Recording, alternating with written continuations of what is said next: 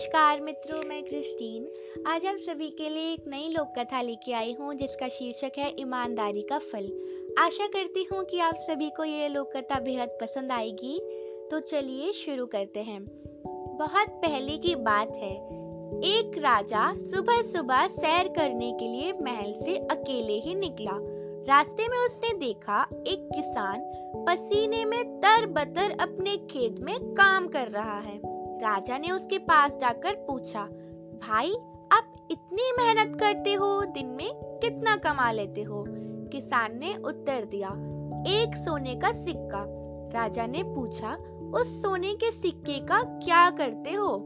किसान ने कहा, राजन, एक चौथाई भाग मैं खुद खाता हूँ। दूसरा चौथाई भाग उधार देता हूँ।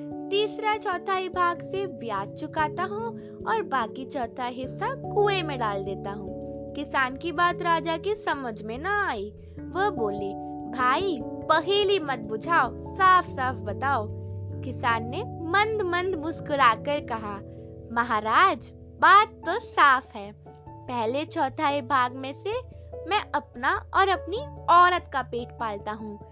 दूसरे चौथाई हिस्से में अपने बाल बच्चों को खिलाता हूँ, क्योंकि बुढ़ापे में वे ही हमें पालने वाले हैं।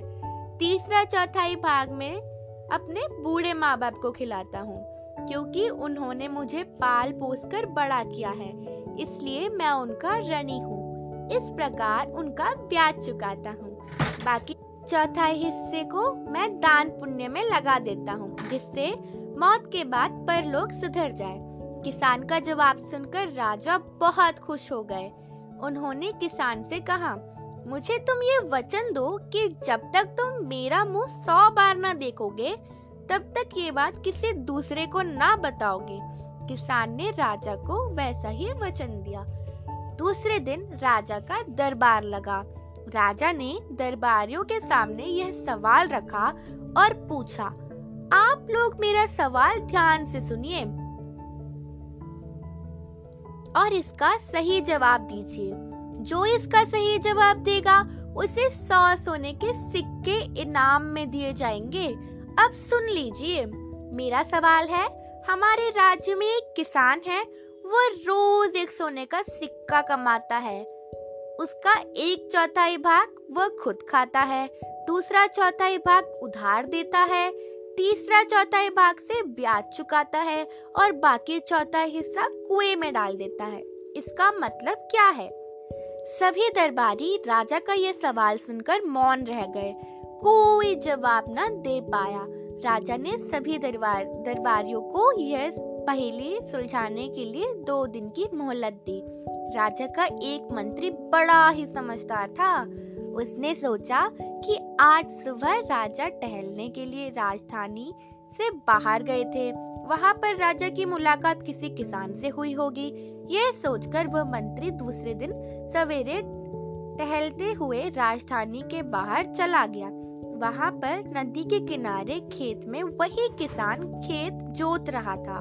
मंत्री ने उस किसान के पास जाकर उस सवाल का जवाब पूछा। किसान ने कहा मैंने राजा को वचन दिया है कि जब तक मैं राजा का मुँह सौ बार ना देखूँगा, तब तक मैं इस सवाल का जवाब किसी को ना दे बताऊँगा। इसलिए मुझे माफ़ कीजिए, मैं इसका जवाब आपको नहीं दे सकता। मंत्री बड़ा ही बुद्धिमान था, वह किसान की बात समझ गया। उसने उसी वक्त अपनी थैली में से सौ सोने के सिक्के निकालकर किसान को दिए। हर एक सिक्के पर राजा का चित्र था।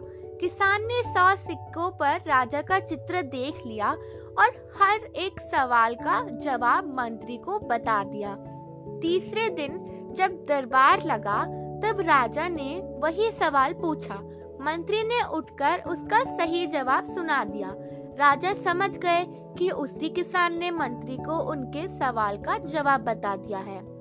राजा गुस्से में आ गए। उन्होंने उस किसान को बुलवाकर पूछा, तुमने अपने वचन का पालन क्यों नहीं किया?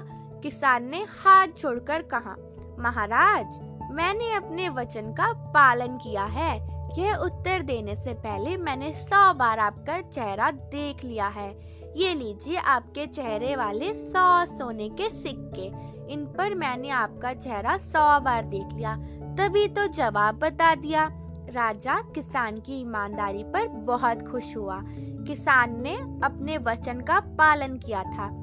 इसलिए राजा ने किसान को सौ सोने के सिक्के इनाम में दिए। किसान खुशी खुशी अपने घर चला गया।